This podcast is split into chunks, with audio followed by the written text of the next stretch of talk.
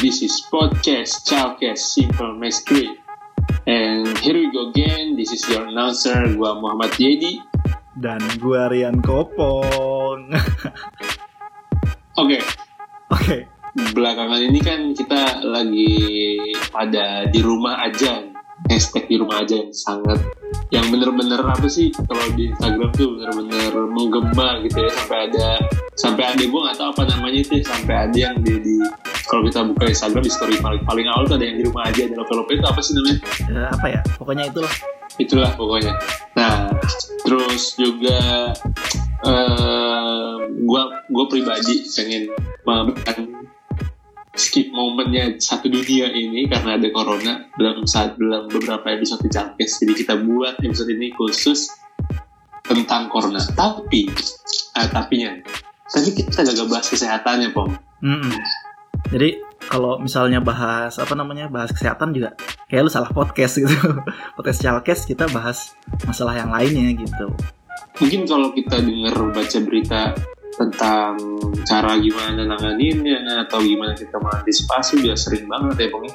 Iya. kita lihat-lihat di berita tuh cuman kemarin tuh si Kopong ya kan lu pasti kemarin tuh bilang ke gua kalau misalkan ternyata lu setelah membaca-baca dengan belaga so pinter nyeritain ke gua ternyata lu menganalisis bahwa si COVID-19 ini juga mempengaruhi turunnya oil price yang sekarang itu anjlok seanjlok-anjloknya harga Wah. Bener banget Ler. Jadi gini cuy, kemarin gue kan nge-WA dia, ya harga minyak anjlok ya, parah. Ini buat lu yang pada demen eh, soft rock, yang pada passionnya di oil and gas, we are so fucked up.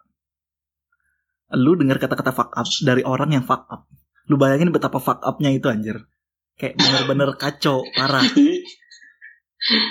Ini lu adalah orang yang sangat fuck up, Ya, terus lu bilang fuck up. nah Jadi nih si jadi si si objek ini tuh sangat hina banget berarti. Ya anjir parah banget. Nah, jadi gue berusaha apa ya? Karena di media gue nggak tahu ya di media kita soalnya agak kurang gitu eh, pemberitaan soal ini soal apa namanya eh, harga oil and gas dan hancurnya industri ini sekarang gitu. Maksudnya eh, mungkin ada tapi nggak spesifik analisisnya ada tapi dari media luar negeri gitu. Dan eh, di sini podcast Chalkes pengen ngebahas soal itu gitu. Supaya lu yang punya passion di bidang itu ataupun yang lu umum lah paling nggak tahu gitu apa yang terjadi di luar. Nah makanya kita bakal angkat topik ini karena ini menarik banget. Dan ini tuh anjir parah banget. Ini adalah penurunan industri migas yang terburuk yang terburuk lebih parah daripada krisis ekonomi US atau krisis apa resesi dunia tahun 2008 sama pas fracking oil and gas apa namanya pas shell oil lagi pada hancur ini ini tuh jauh lebih parah cuy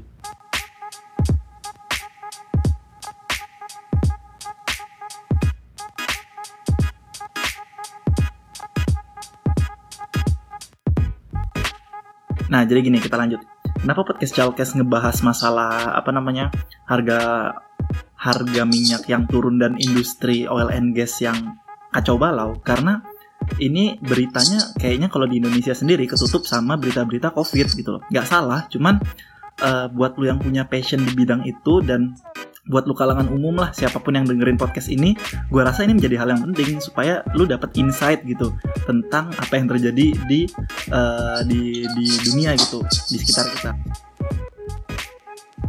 Terus lu mungkin mikir ya, kayak anjir lah minyak lagi minyak lagi bukan ini udah teknologi lampau gitu udah apa namanya udah udah usang lah udah sekarang banyak renewable gini gini gini. Hei bentar dulu ibarat kata nih ya kalau ekonomi dunia itu adalah tubuh manusia minyak itu tuh adalah darah dan nadinya cuy kalau nggak ada minyak main main economic drive-nya tuh nggak ada karena gimana pun yang mompa ekonomi tetap jalan salah bukan salah satunya yang paling besar tuh impactnya adalah oil and gas gitu loh Tapi gini kok, gimana gimana gue kan sejujurnya gue udah jarang banget ngikutin tentang industri migas ya. Yap. Karena bertolak belakang sama industri yang gue kerjakan pada saat ini gitu. Hmm. Cuman gue tetap maksudnya secara global tuh ber- bertanya gue tetap mengikuti harga minyak cuman turun drastis sampai angka 30 Hmm. eh US dollar apa 30 US dollar doang Hmm. itu gue juga wah ini gue sempat berasumsi juga kayak ini sebenarnya memang udah saatnya dia turun saya udah emang waktunya gitu kayak eh, lu makin tua makin tua lu sampai kayak kakek terlalu mati gitu saatnya lu mati ya udah Oh mati iya, gitu. gue ngerti, gue gue paham. apa ini gara-gara ya kan apa Iya. ini gara-gara eh, si covid tadi terus terus lu bilang ke gue kan memang ada pengaruhnya apa segala macam Ya. nah itu gue nggak ngikutin lagi tuh makanya gue pengen ngobrolin masalah ini sama lu nih Nah, ini menarik nih.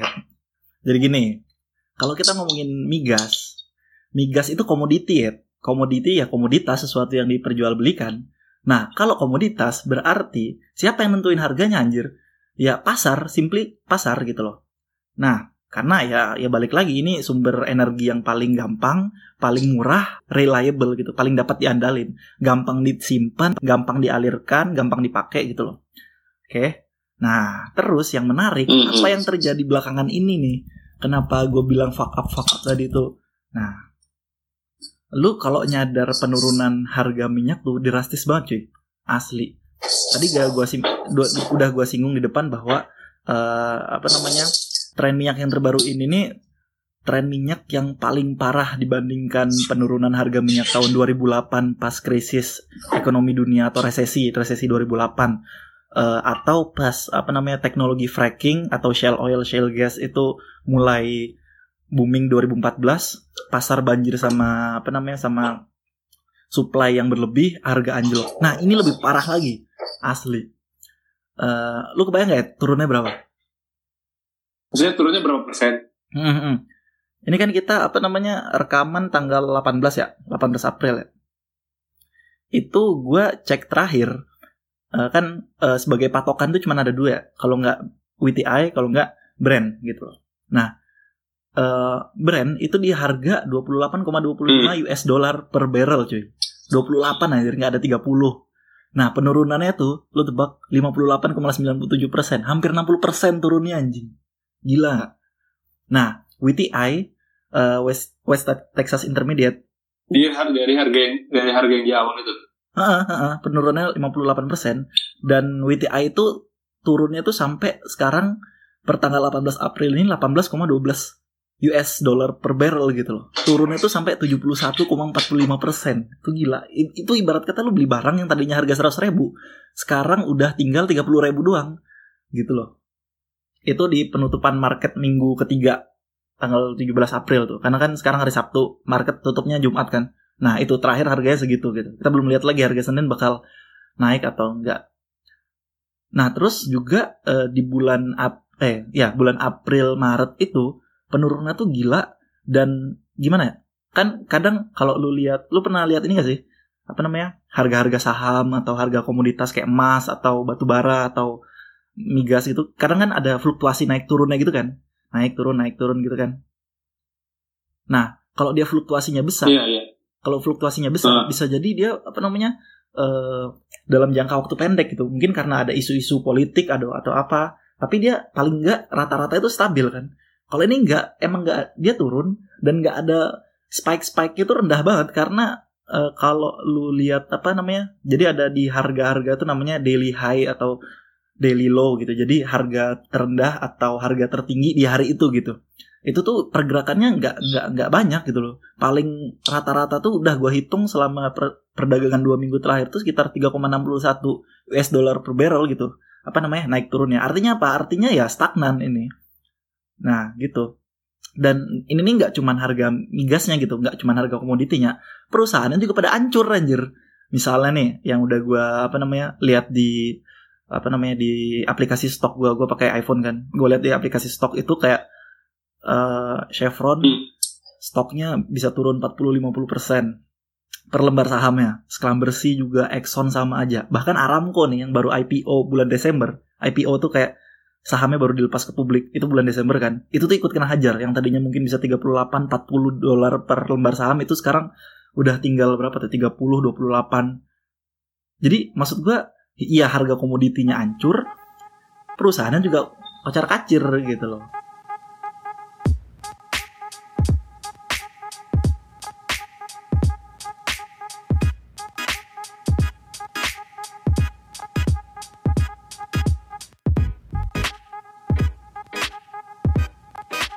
Bahkan ya eh, yang lebih gila lagi nih gue saking gabutnya ya dan saking gemesnya ini apa yang terjadi gitu ya. Lo bayangin harga migas lebih murah daripada harga Coca-Cola dan 11-12 sama harga galon aqua anjing. Aqua galon? Gila gak lo?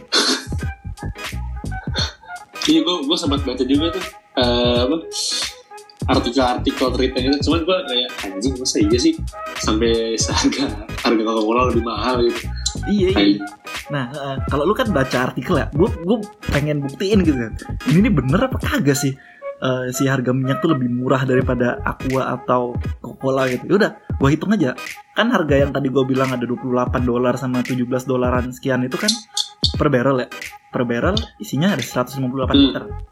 Nah, dari situ berarti dibagi aja tuh.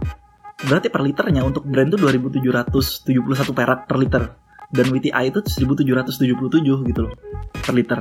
Sedangkan aqua galon nih, lu yang anak kos pasti tahu dah. Kalau lu beli aqua di Indomaret tuh 19.000 harganya. 19-20 ribu lah di Indomaret paling mahal. iya sebelas ribu. Heeh kan. Nah, berarti per liternya cuma 1000 perak kan. Nah, Coca-Cola itu di website Indomaret gue lihat harga per liternya tuh 7600 cuy. Berarti apa artinya? Harga minyak mentah dengan aqua galon bedanya cuma 700 perak gitu loh. Gue bukan bukan apa namanya? Bukannya eh, memandang industri aqua itu nggak bagus gitu atau tidak tidak eksklusif bukan. Tapi lu bayangin aja cara nyari air air pegunungan sama nyari Sama cara nyari minyak. minyak. Itu edan dari anjing. segi kos, dari segi kos dari segi, Segi kos. dari segi otak Pra- anjir. equip, equipment, Equip- tenaga kerja, tenaga kerja. Lokasi pencarian. nah iya iya. Jangan yang jauh-jauh dah kita belajar GMB aja. Lu tahu sendiri ribetnya bagaimana. Belum software yang harus kita pelajari nih yang kita sebagai apa namanya udah pernah belajar gitu. Ribet kan anjing. Lebih jauh lebih susah daripada Iya, di- hidro menurut gua. Cari air gitu. Itu emang kerasa sih. Maksudnya lebih eh, ruwet lebih rumit lebih ribet itu kita cari minyak sih. Iya. Pasti Walaupun kalau kita lihat video-video itu juga maksudnya kalau lihat video di YouTube gitu ya lu cari ngebor air lah sama ngebor minyak dari proses cost manpower lokasi Mm-mm. semuanya susah gitu. Iya.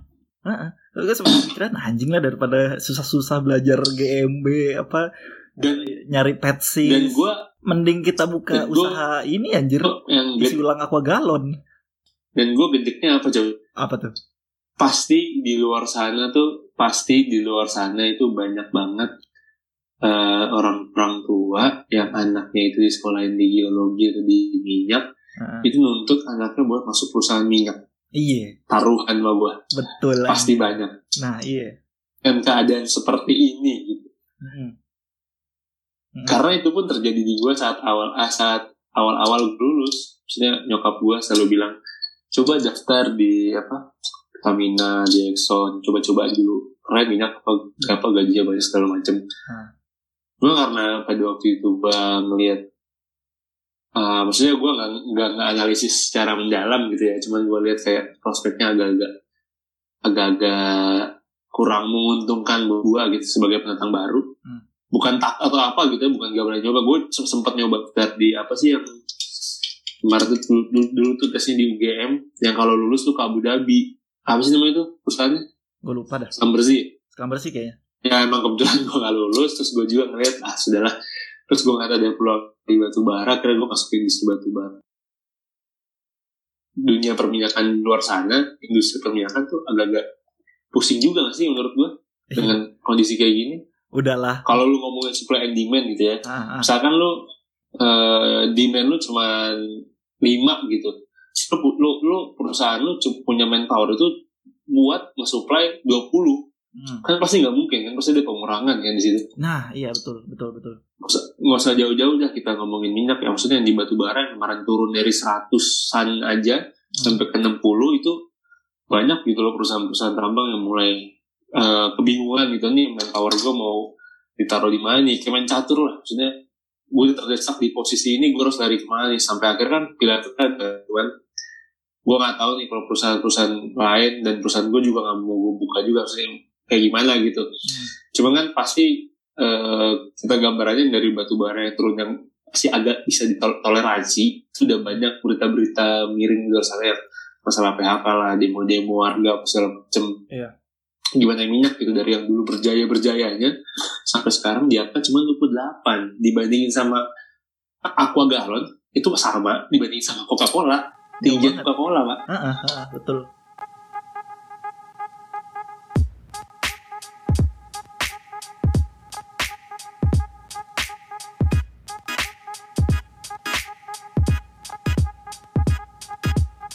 Nah, ini tadi.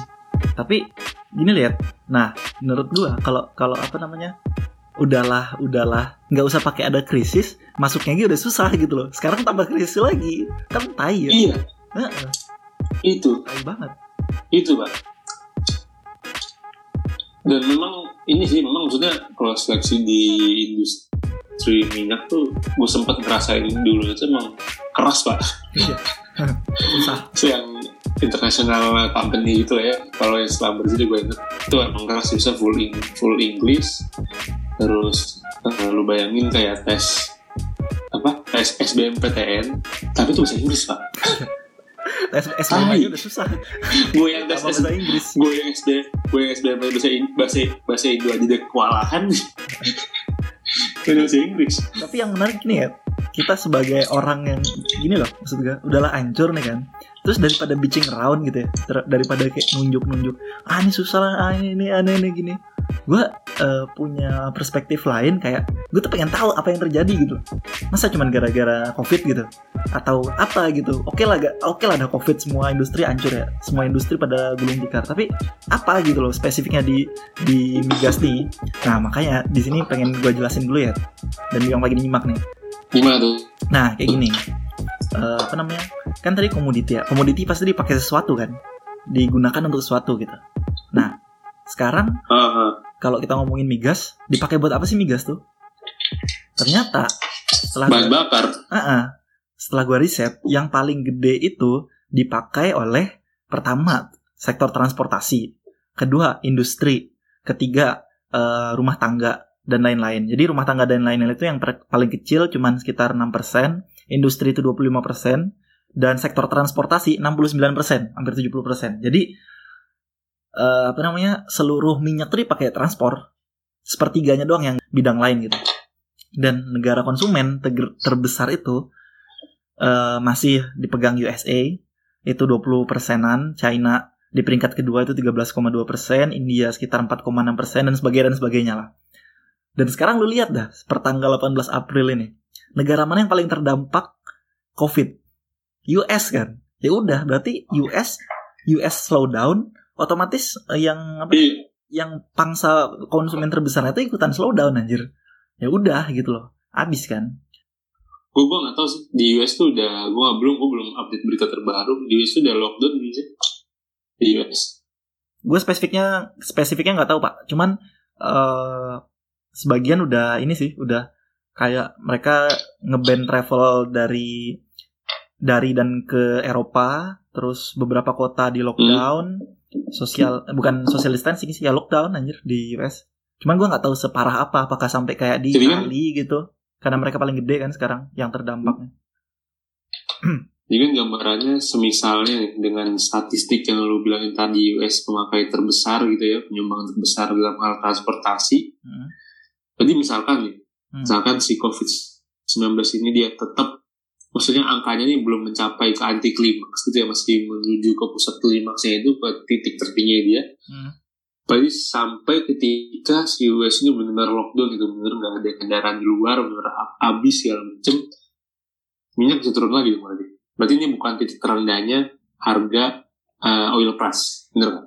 Eh, ya bisa dikatakan kayak gitu karena eh, apa namanya penyebabnya sebenarnya penyebab selain covid yang bikin minyak turun tuh ada dua. Ini menurut gue ya menurut Chalkes nih.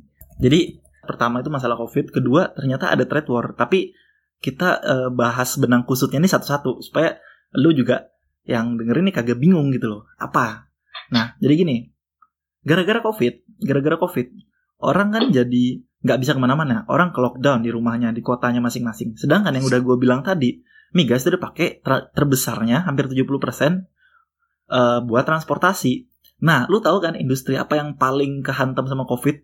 Penerbangan. Dan lu tahu uh, hmm. mode transportasi apa yang paling boros BBM? Airlines. Penerbangan. Iya, pesawat itu paling boros make make apa namanya? make aftur, make bahan bakar gitu loh. Uh, bahkan perusahaan-perusahaan airline di seluruh dunia tuh turunnya tuh bisa sampai 90% cuy. Tinggal sisa 10% doang. Kayak misalnya gini dah. Kan gue bilang tadi US ngeban travel dari dan ke Eropa kan. Padahal 30% airline di seluruh dunia itu cuma terbang dari US ke Eropa. Ngerti gak sih maksud gue? Dari 100% penerbangan di seluruh oh. dunia ini, 30% itu cuma dari US ke Eropa. Sekarang itu benar-benar ditutup anjir. Ya, ya lu bayangin aja makanya penurunan itu sampai 90% gitu. Sedangkan misalnya lu beli harga beli tiket pesawatnya sejuta misalnya tiket pesawat itu tuh bisa 60-70% tuh hanya untuk biaya after doang anjir. That's why kemarin pas apa namanya uh, apa namanya yang tiket Indonesia jadi mahal. Terus tiba-tiba Lion Air kayak udah lu nggak boleh bawa bagasi 20 kg. Biasanya kan 20 kg gratis kan. Sekarang tuh nggak boleh. Itu tuh simply gara-gara kalau lu bawa semakin banyak barang, afternya makin boros. Udah gitu doang gitu loh. Nah, lu kebayangkan sekarang airline hancur penurunan 90% konsumennya hilang anjir. Ya udah separah itu gitu loh. Separah itu. Padahal bulan Februari kemarin kan covid belum terlalu mendunia ya masih kayak di China doang kan dan beberapa yang negara tetangganya gitu. Itu tuh bulan Februari uh. itu demandnya migas itu masih per hari itu masih naik sekitar sejuta barrel per Februari. Per harinya? Per naiknya? Nah, naik masih. Karena lu kalau lihat proyeksi proyeksi kebutuhan energi sampai 2022 2023 itu kan oil and gas masih naik terus kan? Coal masih naik oil and gas hmm. masih naik ya kan? Nah sekarang berapa lu tahu penurunan demand migas itu sekitar 5 sampai 9 juta barrel per hari penurunannya boy. Yang tadinya naik sejuta sekarang turun 9 juta bisa up to 9 juta. Gimana nggak gila anjir? Gue kalau punya gue kalau cukong migas nih pusing pak. Jadi lu pertanyaan gue lu masih mau nggak kerja di migas? Ntar pertanyaan lu menarik. Nih pasti gue tau banget nih. Jawaban-jawaban aman pasti dikasihnya nih. Bukan gitu pak. Kan gak gue bilang daripada kita bitching round terus kita kita cari tahu dulu nih penyebabnya apa gitu. Apa analisis yang kita bisa lakuin gitu. Nanti di ujung ada jawabannya. Jadi makanya uh, lu dengerin dulu Oh iya bahkan ya saking parahnya nih, lu tahu kalau misalnya uh, eh gini gini gini. Kan tadi ada supply and demand. Oke. Okay? Sekarang kita jelas tahu bahwa demandnya turun. Demandnya turun. Nah, supply-nya otomatis harus ngikuti demand kan seharusnya. Tapi kalau supply-nya nggak di stop, nggak ditutup keran produksi, apa yang terjadi, Cuk? Ini bisa-bisa minyak yang ada di permukaan yang udah diambil, itu tuh bisa kehilangan ini anjir, bisa kehabisan gudang lah katakanlah. Ibarat kata lu manen beras terus tapi gak ada yang makan, numpuk di gudang sama anjir. Jadi si minyak-minyak yang tanda kutip gak kepake ini bakal numpuk dan gak tahu lagi ditaruh mana gitu loh. Ini tuh akibatnya apa? Akibatnya pasar tuh banjir minyak, cu. Jadi udah separah itu. Ngerti gak sih maksudnya? Lu yang lagi denger nih, ngerti gak sih maksudnya hancurnya itu segitu sampai lu tuh bingung si miga, si minyak ini mau ditaruh mana gitu loh. Masa dibuang-buang gitu kan?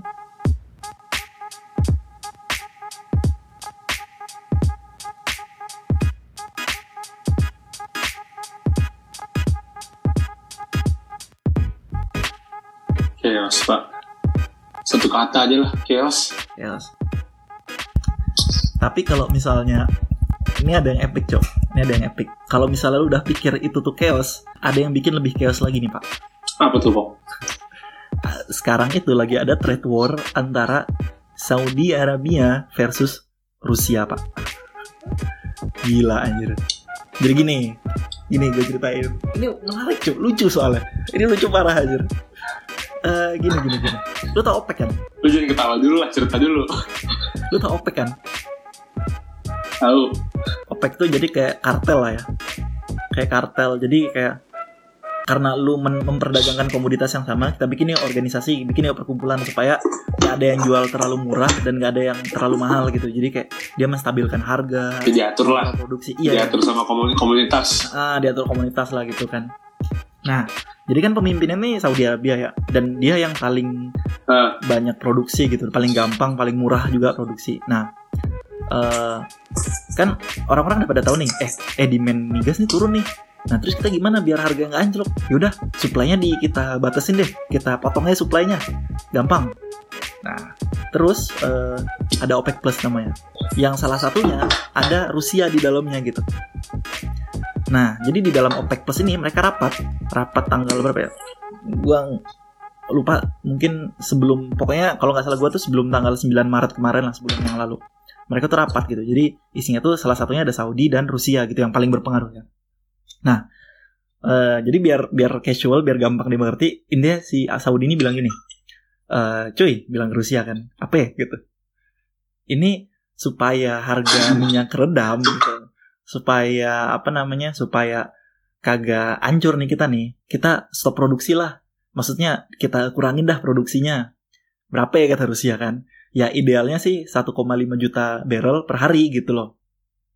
Nah jadi ne- mereka negosiasi negosiasi. Ini kan lagi corona nih. Gue potong produksi lau juga potong produksi biar sama sama untung kita orang. Nah kayak gitu kan si Saudi nego ke Rusia. Terus lu tahu jawaban Rusia apa? Apaan tuh? enggak ah udah Tengil ya? tengil banget ah Kayak nggak mau nggak mau gitu loh bener. ini ini mohon maaf nih, ini kayak obrolan kita berdua nih. Iya. Kalau lagi di Burjo. ya enggak ini kan maksudnya biar gampang aja biar biar gampang dimengerti gitu loh kayak jadi si Rusia tuh kayak bilang enggak ah terus akibatnya apa gara-gara si Rusia nolak agreement ini Saudi ngamuk anjir nah Saudi ngamuk di sinilah oil trade war dimulai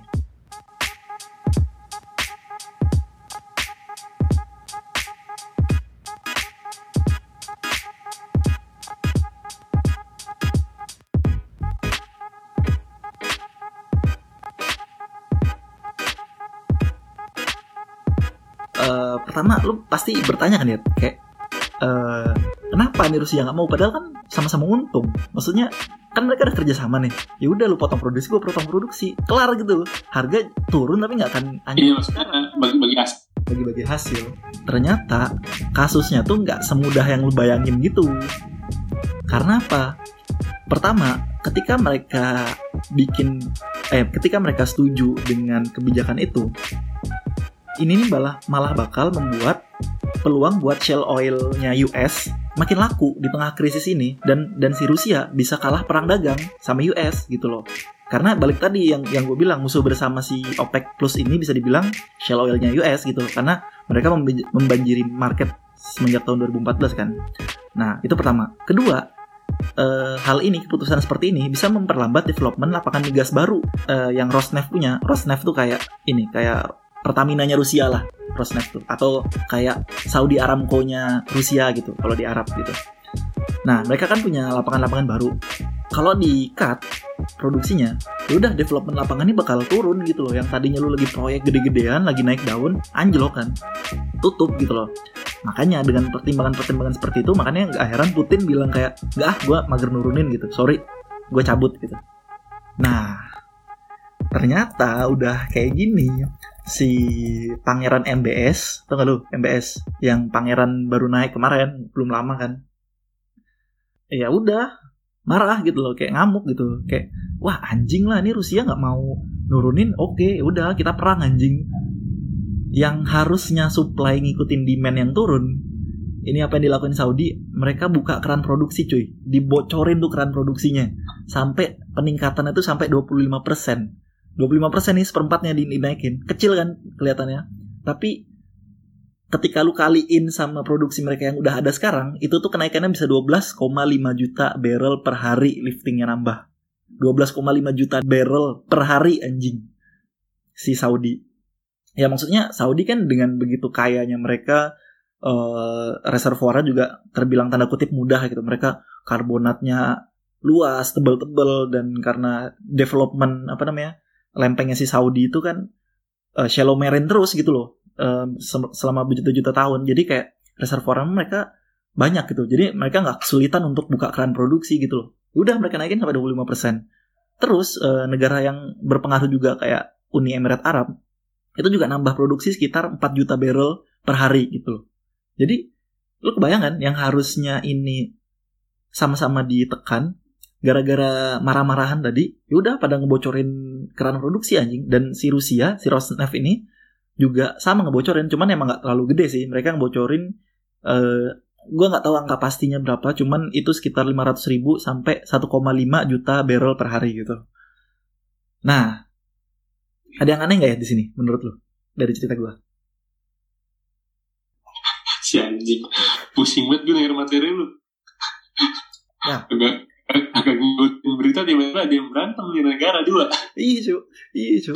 Terus ya. Tapi sampai detik ini masih make sense kan apa yang gue omongin tuh masih masih masuk gitu kan kayak alur ceritanya gitu. mati Nah, heeh, masih masih masuk masih masuk kan. apa bayangin gua Nah, nah. Eh, terus yang aneh menurut gue adalah kenapa si Saudi berani banget anjir.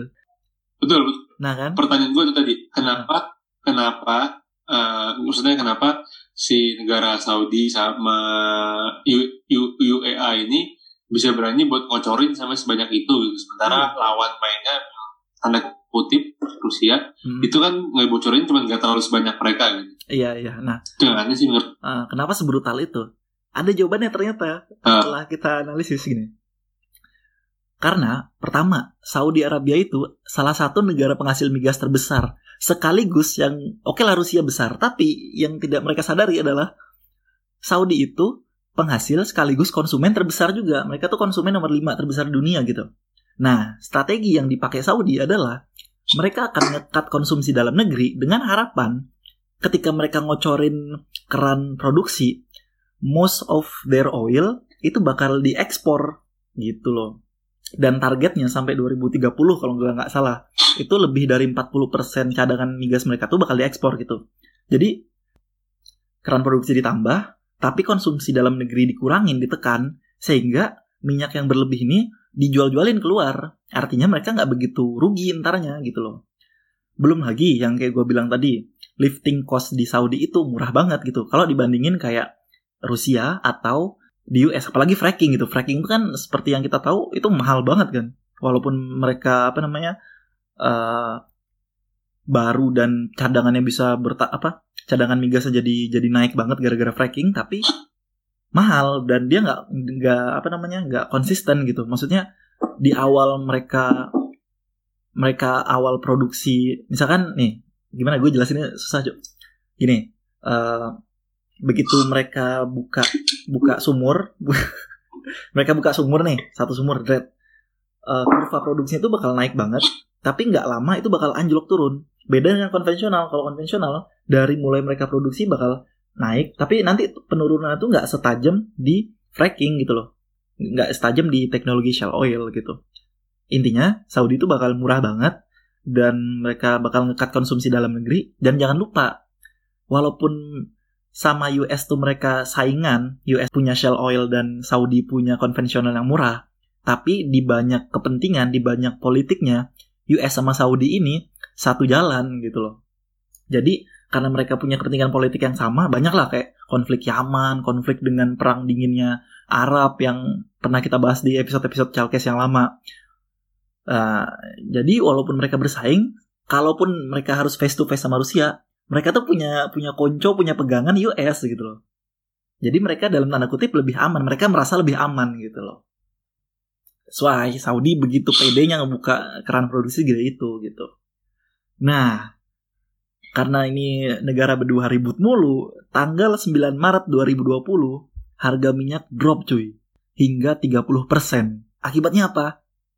Analisis bilang nih di CNBC, di BBC, di apa namanya CNN, mereka pada bilang bahwa kalau dengan penurunan harga minyak yang segini eh, di beberapa negara, terutama negara berkembang, eh, APBN-nya tuh tergantung migas anjir. Kayak misalnya negara Venezuela atau Nigeria gitu kan, kayak APBN-nya tuh paling besar tuh dari migas gitu. Ketika harga anjlok, lu bayangin APBN mereka tuh berkurang segimana. Intinya menurut para ahli ini, pendapatan negara berkembang gara-gara harga minyak yang drop 30% itu bisa kehilangan hingga 85% dari pendapatan negaranya. Ya terus akibatnya apa? Ya udah yang kayak kita lihat sekarang PHK di mana-mana dan ya udah welcome recession anjing. 2008 bakal terulang dan mungkin jauh lebih parah gitu loh. Karena ya itu perang dagang tadi. Nah, ada satu negara yang dari tadi nggak gue sebut, eh gue sebut cuman sekilas, tapi nggak gue jelasin. Negara apa coba? Uganda. Mata lu peang. Oh, jadi Uganda.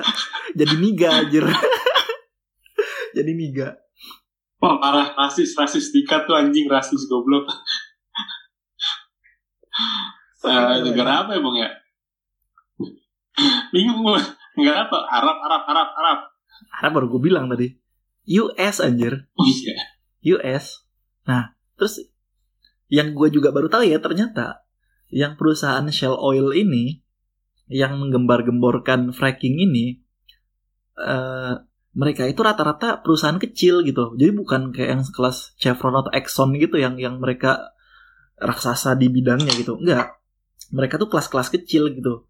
Yang mana pembiayaan dari perusahaan-perusahaan kecil ini uh, bergantung pada utang gitu. Tergantung pada utang. Jadi kan kayak ya lu tahu kan kalau perusahaan itu kadang mereka ngejar valuasi dibandingkan ngejar profit gitu kan. Ya kalau mereka ngejar valuasi otomatis di drive-nya terus sama utang kan. Mereka debt debt debt terus. Nah, sama nih dengan Shell Oil di US. Akibatnya apa? Kalau perang dagang kayak gini, Shell Oil bisa nggak laku kan? Ya udah, si US mau nggak mau bakal kehantem juga karena balik lagi ketika mereka mengandal, mengandalkan Shell Oil di US, ya udah mereka habis kecuali satu pada kuat-kuatan modal. Ya balik lagi dari ekonomi kan. Tapi kalau ekonominya hancur, ya udah modalnya juga berantakan. Gitu.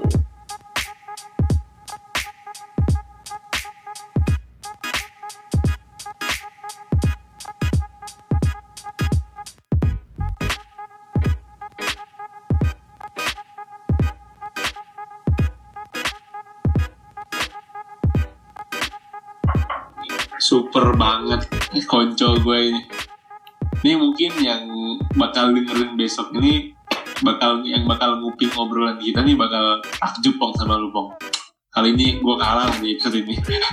Bacotan gue kalah. Eh, kagak gue kan emang nah gue pengen antusias. Nah gue nanya apa? Gue pengen nanya. Ini pasti orang-orang pada kepo nih.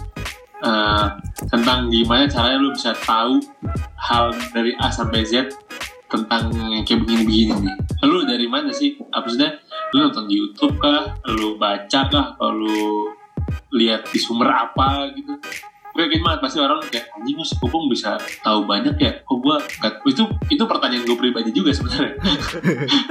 Dan pas orang-orang di sana yang bakal nguping ngobrolan kita. Uh, gini gini uh, kalau lu tanya gitu banyak tuh dari banyak gue dapetnya. Dan salah satu yang terbesar yang yang paling paling berpengaruh dari yang udah gue sampein di atas atas tadi ini anjir grafik itu grafik harga minyak di Business Insider. Jadi Business Insider tuh punya kayak uh, punya kayak grafik real time pergerakan harga gitu. Dari mulai komoditas banyak emas saham cryptocurrency bahkan termasuk juga harga migas gitu. Dan mereka punya WTI sama brand gitu. Jadi udah itu gue lihat perkembangannya jadi kalau lu lihat grafik itu bisa lu grafik itu sifatnya bisa lu apa namanya?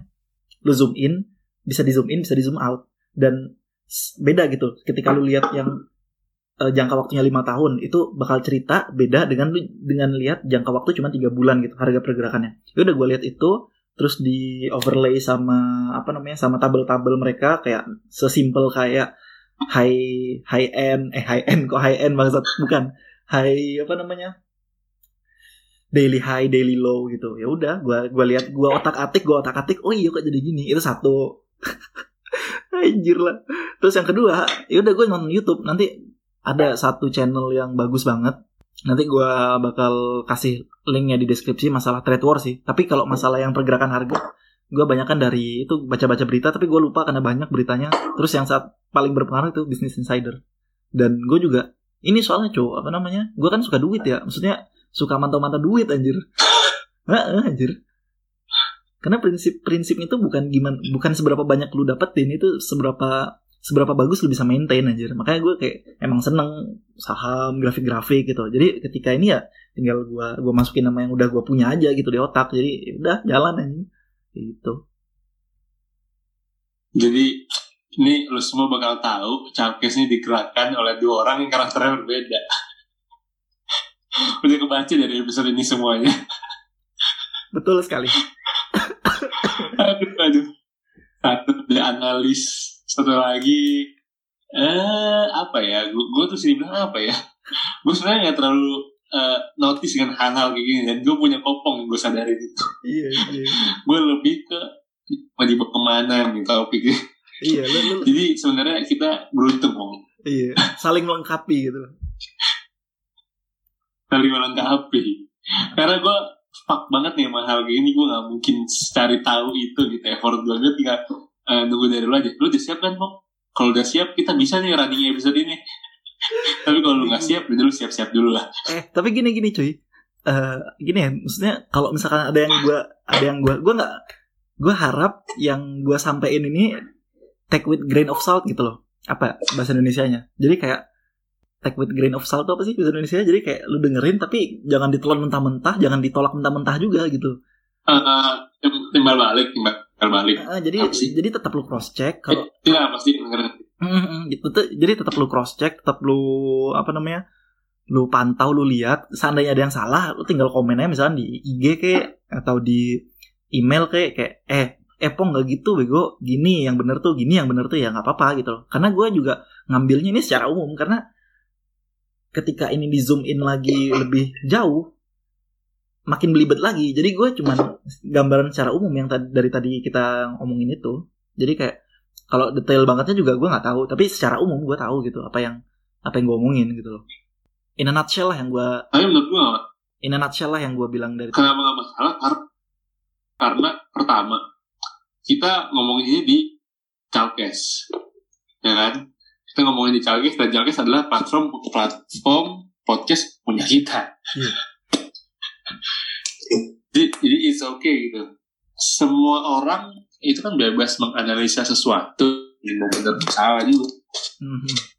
tapi ya kalau toh apa yang lu bilang tadi itu menurut gua dengan kondisi gua yang gua seintens lu atau seatraktif lu buat nyari tahu tentang perkembangan ini menurut gua kalau kita pikir secara logika itu masuk gitu loh. Hmm.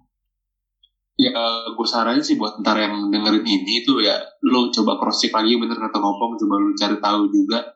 Kalau misalnya ada masukan atau ada apa nah lu bikin tuh podcast lagi. Jadi gede effortnya. Kagak kagak. Lu komen aja ke kita atau lu ke @calke eh ke email ke calkes@gmail.com iya biar biar rada rame gitu email kita kan. Iya cuy. Dan ceritanya belum kelar ya? Apa ya? Oh belum kelar masih Iya. belum kelar nih? Belum. Masih ada dikit lagi dikit lagi. Lanjut. Nah. lanjut lanjut lanjut lanjut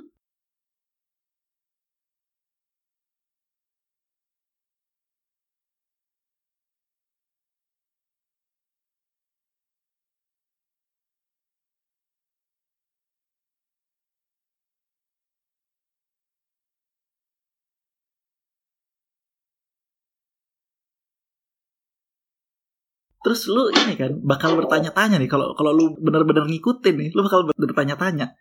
Lah yang namanya perang bakal ada ujungnya kan? Ya gak sih? Bakal ada endingnya. Endingnya itu seperti apa? Kalau menurut gua setelah gua baca-baca itu ujung perangnya apa?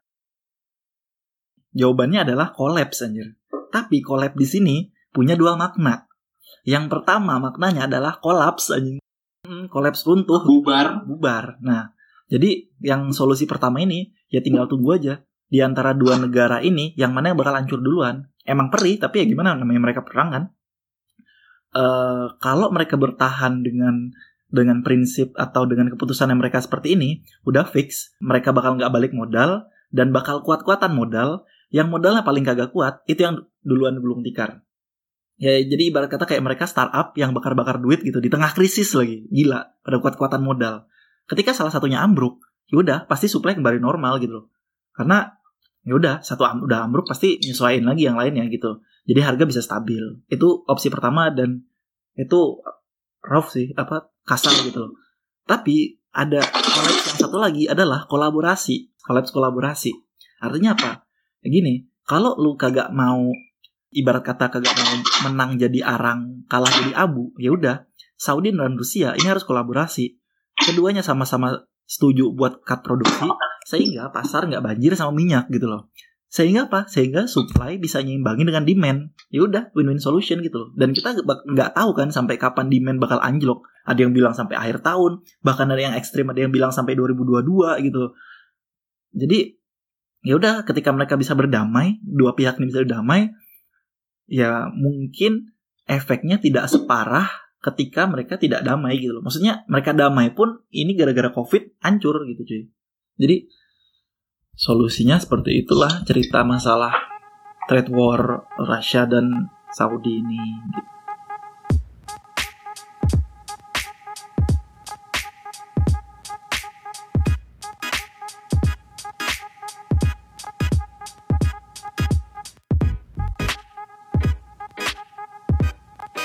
Terus ya gue kasih nama yang gini dah. Yang masih semester 6, semester 7 Eh 7 apa 6 ya? Eh sekitar itulah yang masih getol nih belajar nih. Yang masih WFH tapi masih belajar ini petsis. Masih belajar ini analisis uh. log gamma ray nah itu gimana cuy kasus iya, iya. mereka kan kayak antusias banget nih semasa kuliah nih yang geologi ya. Gue nggak tahu kalau perminyakan belajarnya gimana. Kalau geologi wah mana sih gini gini gini. Begitu lulus harga minyak anjlok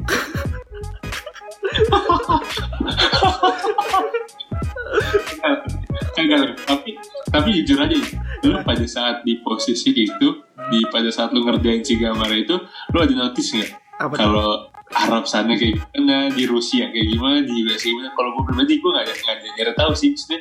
Jadi gue ngerjain aja gitu. Iya sama gue juga gitu. Dengan polosnya gue mempelajari itu.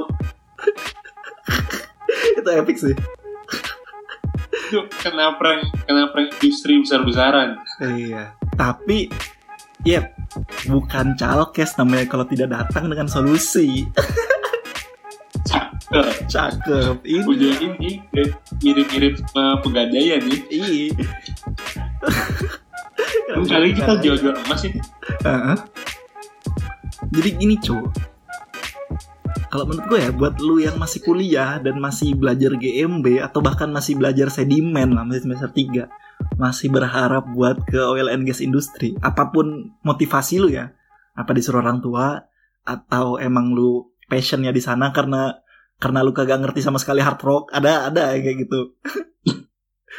Sepertinya kita. Kita iya. Uh, atau Gak usah sepertinya aja itu emang lu bang. Gede. Atau orang orang-orang yang pengen kaya gitu masih masih mindsetnya oh kalau gue di migas hajar nih. Nah gue punya solusi buat lu. Simple anjir solusinya. Solusi dari Chalkes adalah keep do what you need to do. Udah. Maksudnya gini cuy. Krisis di sini nih bakal tambah parah gitu loh. Kalau lu pikir krisis sudah cukup buruk coba lu tambahin perang jadi bubar. Tapi tapi tapi semua tuh bakal berlalu. Meskipun meskipun ya industri migas ini nggak akan balik sebergairah 10-20 tahunan yang lalu anjir. Ya nggak? Iya dong. Katakanlah covid selesai trade war selesai harga stabil tapi nggak akan nyentuh ke 100 lagi gitu. Siapa yang prediksi harga migas bakal nyentuh 100 dolar per barrel lagi? Nggak ada anjir.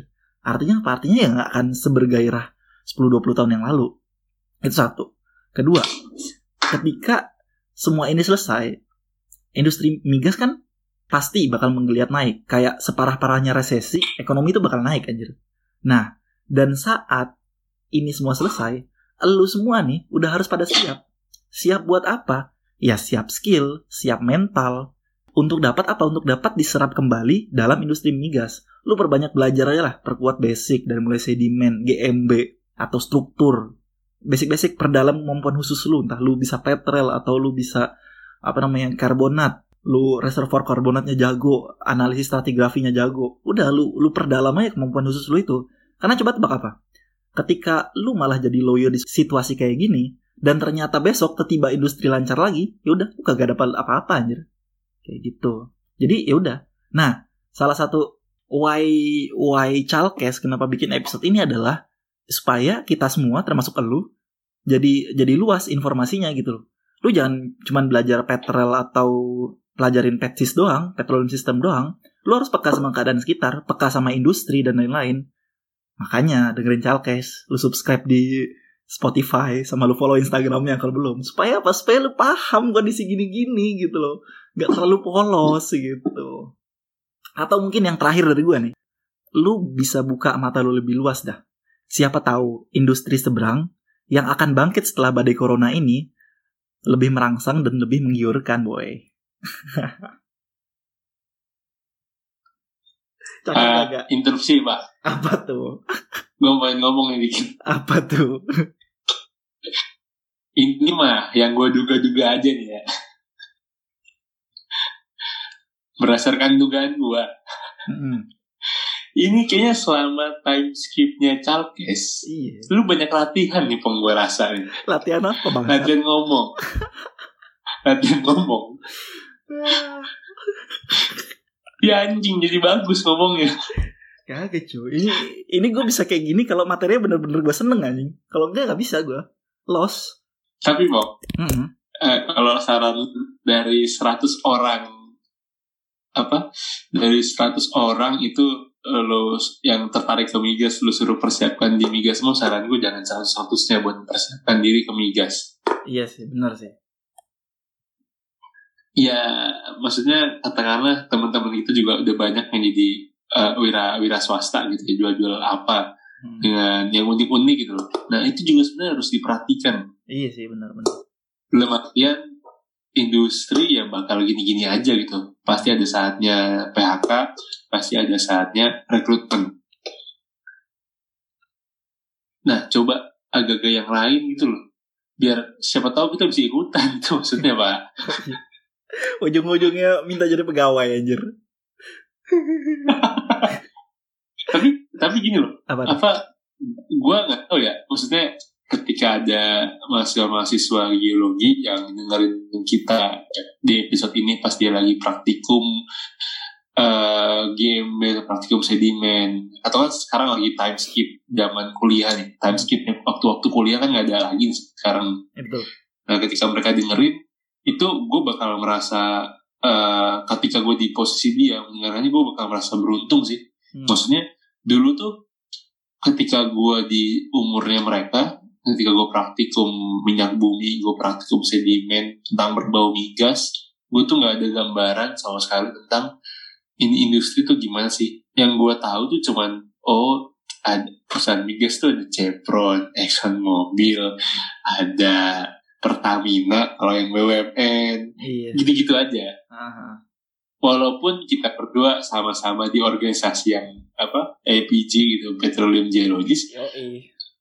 Tuh gak gak gak sejauh itu gitu pengetahuan gue maksudnya sampai perang dagang sampai eh, perang dagang sampai lo ngestok eh, tura-tura nggak karuan. Hmm. berarti itu ada ada unsur politiknya ekspor impor. Gue dulu tuh nggak nggak notice dan nggak tahu masalah kayak gini. Jadi gue eh, jadi gue merasa itu tadi yang kemarin pas lu bilang ke gue eh, pengen pengen bawa episode ini terus lu pengen karena lu passion lu banget di migas dan lu pengen bawa episode ini serta gue pengen mengaba- mengabadikan atau memomenkan saat lagi corona saat lagi covid 19 ini kita Chalkes mengabadikan di beberapa episode. Karena gue yakin saat pandemi ini udah kelar eh, kita ketika buka episode episode ini gitu kita pasti bakal eh, eh, flashback lagi wah anjir nih pas nih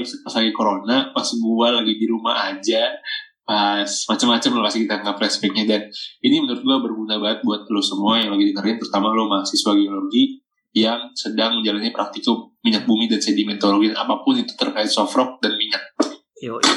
Hmm. Jadi ya itulah lo dan lu kalau lu denger dan kalau lu dengerin kalau lu dengerin dan lu eh, merasa mendapat informasi jangan lupa lu berterima kasih kita berdua. Iya. jangan jangan asal lu skip aja anjir.